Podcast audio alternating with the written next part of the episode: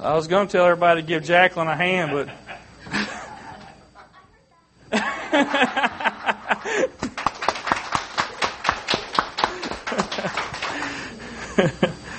well, she did good.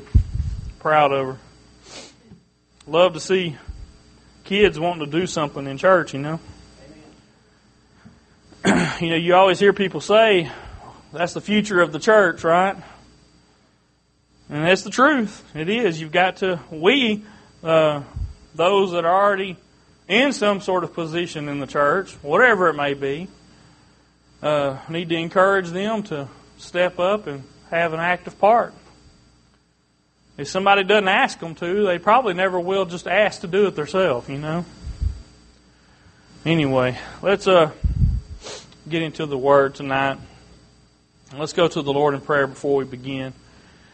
Lord, I come to you tonight, and I just thank you for this time of praise and worship that we've had. Lord, I thank you that your Spirit is here.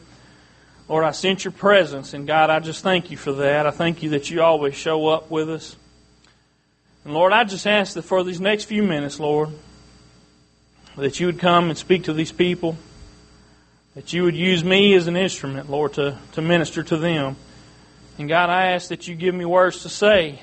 Lord, you know I don't have many on my own, and I know that I count on you to supply my every need, Lord.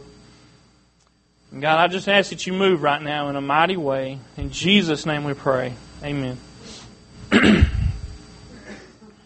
Turn to 1 Corinthians chapter 1. We're going to be reading verse 17 and 18.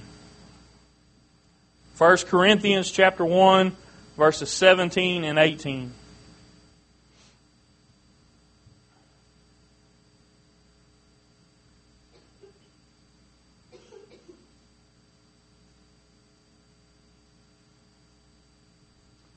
For Christ sent me not to baptize, but to preach the gospel, not with wisdom of words, lest the cross of Christ should be made of none effect. For the preaching of the cross is to them that perish foolishness, but unto us which are saved it is the power of God. That's what I want to talk to you tonight about is about the cross. And look, I, I know everybody here, and except for a couple little ones, I don't know for sure, but I think most everybody here is saved. So y'all know what the cross means. Y'all know what it was all about. So I'm not going to be able to reveal too many mysteries to you about it. But what I want to do is make sure that we're unified in our thinking as far as what we should be doing as far as preaching the cross to people. If we look at verse 17, it says, For Christ sent me not to baptize, but to preach the gospel. We know that's what our commission is, is to go into all the world preaching the gospel.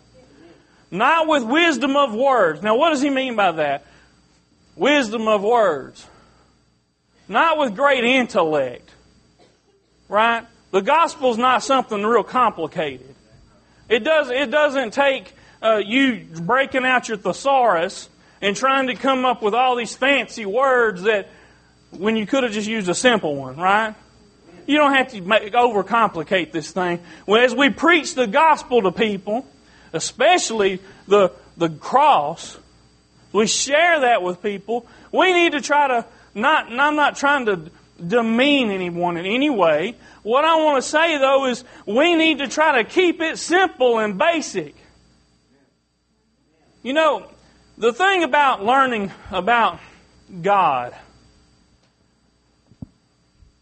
if you start simple, there's time to complicate things later on. You know, the stuff we're talking about in Sunday school today, it got pretty complicated. It gets kind of deep.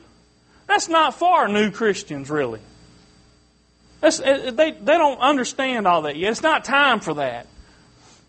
That comes as you mature in Christ and you want to know more and dig deeper. That kind of stuff comes. We don't need to bog new Christians or potential new Christians down with all, all these details. So that's what Paul is saying here. Not with wisdom of words. Don't try to use your own wisdom. And what does he say? if you do, the cross of Christ will be made of none effect. You see, then it wouldn't be the, the principles behind what happened on the cross that actually led somebody to God. It would be your own fantastic words that you used. Because you're so eloquent, you were able to sway their thinking. And that's not what we want to do. Because you know what? That won't last. I've seen it done. I've seen someone swayed by a thought or an ideal, and they thought that's what they wanted, but it don't take long for that thought to fade. You see, if it's, a, if it's the real deal, if they really understand what Jesus did and they accept His sacrifice, there will be a change made in them. And it won't just fade away. Verse 18 says, For the preaching of the cross is to them that perish foolishness. The preaching of the cross is foolishness. I struggle with that a little bit.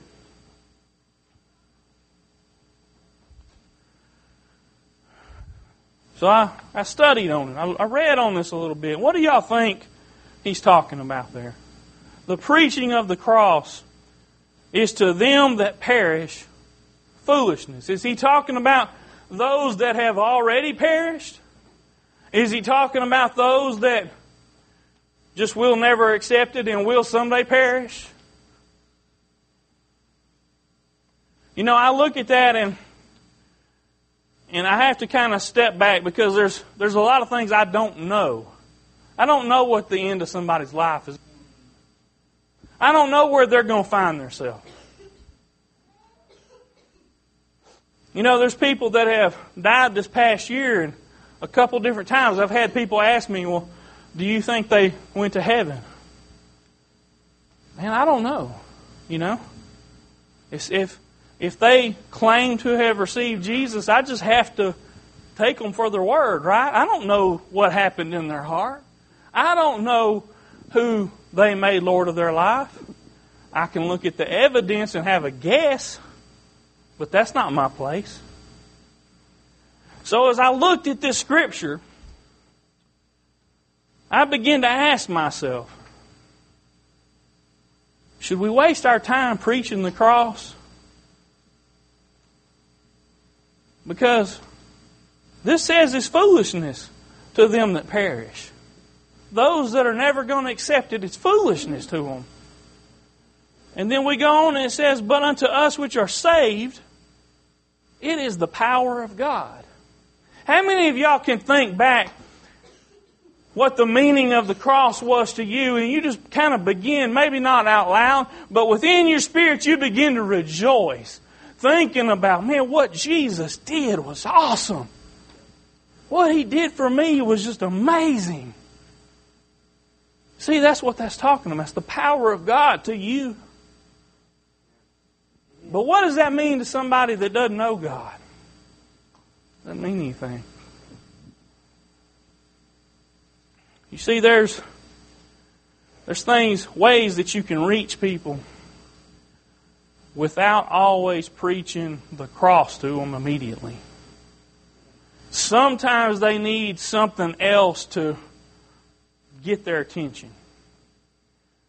Now, over the past couple of weeks, I've already shared with y'all about some of the things I've been thinking about. And I, I watching, I told y'all about that show, The Way of the Master. And what they what they try to do is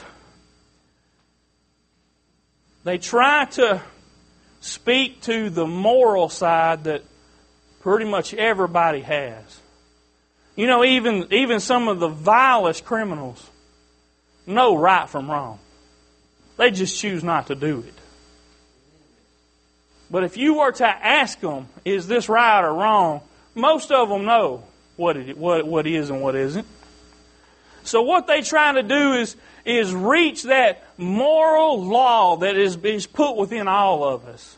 You may not know the Ten Commandments, but you know it's wrong to lie, You know it's wrong to steal. And you see, they, they try to reach them on that inherent thing that's built into them first. And when they do that, they begin to open up a channel of communication then that they can mutually identify with each other. See, they don't just start out preaching the cross. Now, this may not be popular with a lot of Christians, y'all. I'm not telling you don't preach the cross. Me, I'm going to tell you right now. More preachers need to preach Jesus and Him crucified. But I want to tell you, first of all, some of those people don't want to hear that. But if you can open up a door, you can open up some sort of channel of communication where they understand what you're talking about, you can then introduce them to Jesus. You can then bring Jesus into the picture. But if you start out preaching the cross, what does that say? It's foolishness to them. Foolishness. I told y'all about talking to some people that don't believe, number one, that God exists. So, because they don't believe God exists, they don't believe the Bible is the Word of God, you just lost the argument. Most people. You've got to have some other way another way to reach them, another way to get their attention. You can't use and rely on the things that you've learned over the past 20 years or however old you are, however long you've been a Christian. You have to rely on something that is common to most people. And that's that moral law that I'm talking about. Hebrews 12 and 2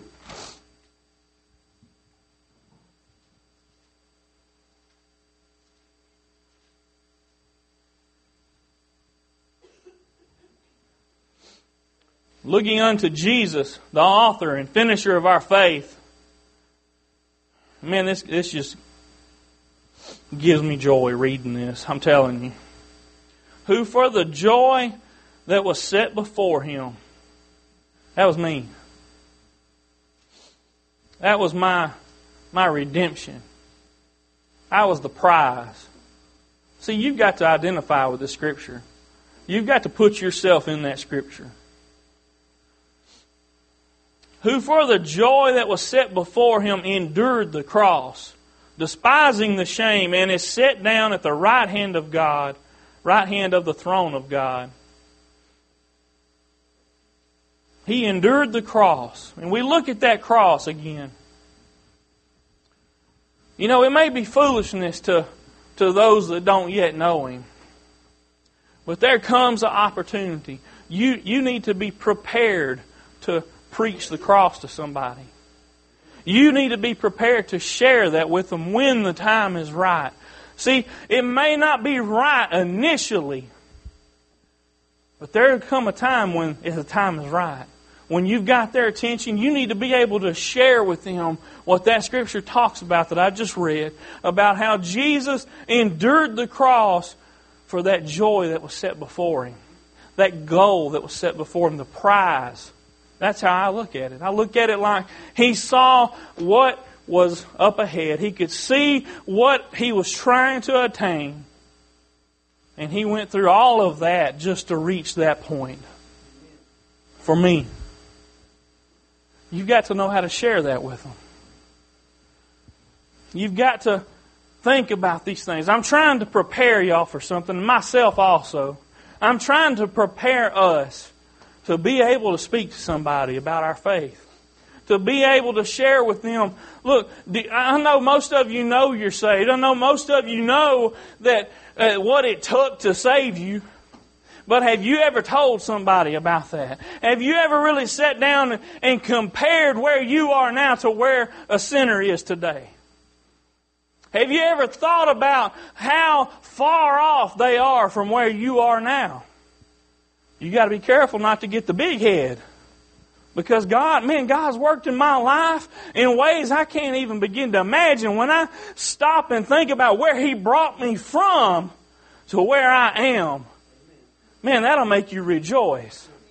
That'll make you shout. And I guarantee you, when you begin to examine that and compare it to somebody else, if you're not careful, you'll start thinking how sorry they are.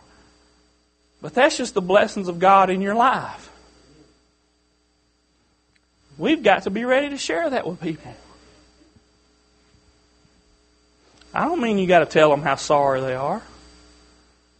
But you need to be able to show them, look, man, I know what you're going through. I've been there before. Look at what happened in my life. This is what I went through. Well, look where I am now. God did something in my life. God did something for me.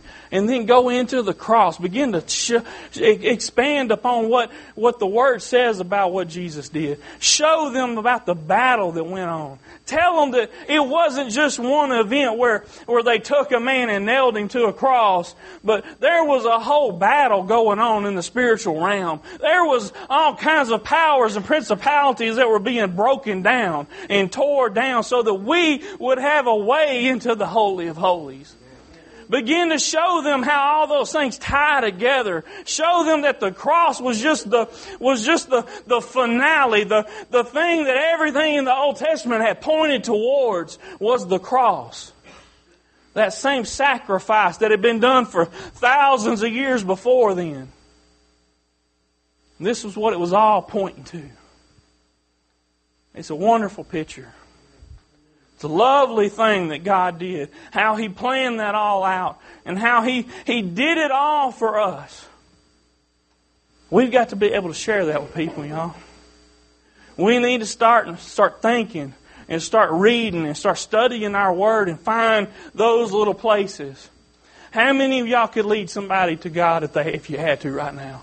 How many of you could show them in the Word what they need to do? You know, there's that one thing that people call the Roman road. There's several scriptures you can go through in the book of Romans that will lead somebody, you know, on their, if, if they're ready to accept Jesus, you walk them through these scriptures and it talks about how we were once sinners and now, now we can be saved. And it, ta- it shows you the way to God. I'm going to print that out and hand it out to people. We need to be equipped. We need to be equipped. We need to know how. You know, that kind of stuff don't just come because you decide to be a Christian. It's not just somehow put into you to know how to lead somebody else to God. It takes work. It takes somebody showing you and teaching you, somebody uh, you being willing to receive that and learn and, and do the work that it takes to search it out in the Bible for yourself. You know, somebody can tell you a bunch of scriptures, but if you don't go read them and, and spend some time trying to understand them, it won't do you any good. Because the first thing that's going to happen, you're going to read a scripture and they're going to say, well, yeah, but what about this? And you'll be like, I don't know. That's not the next scripture. We'll have to get back to that. See, we got to be prepared.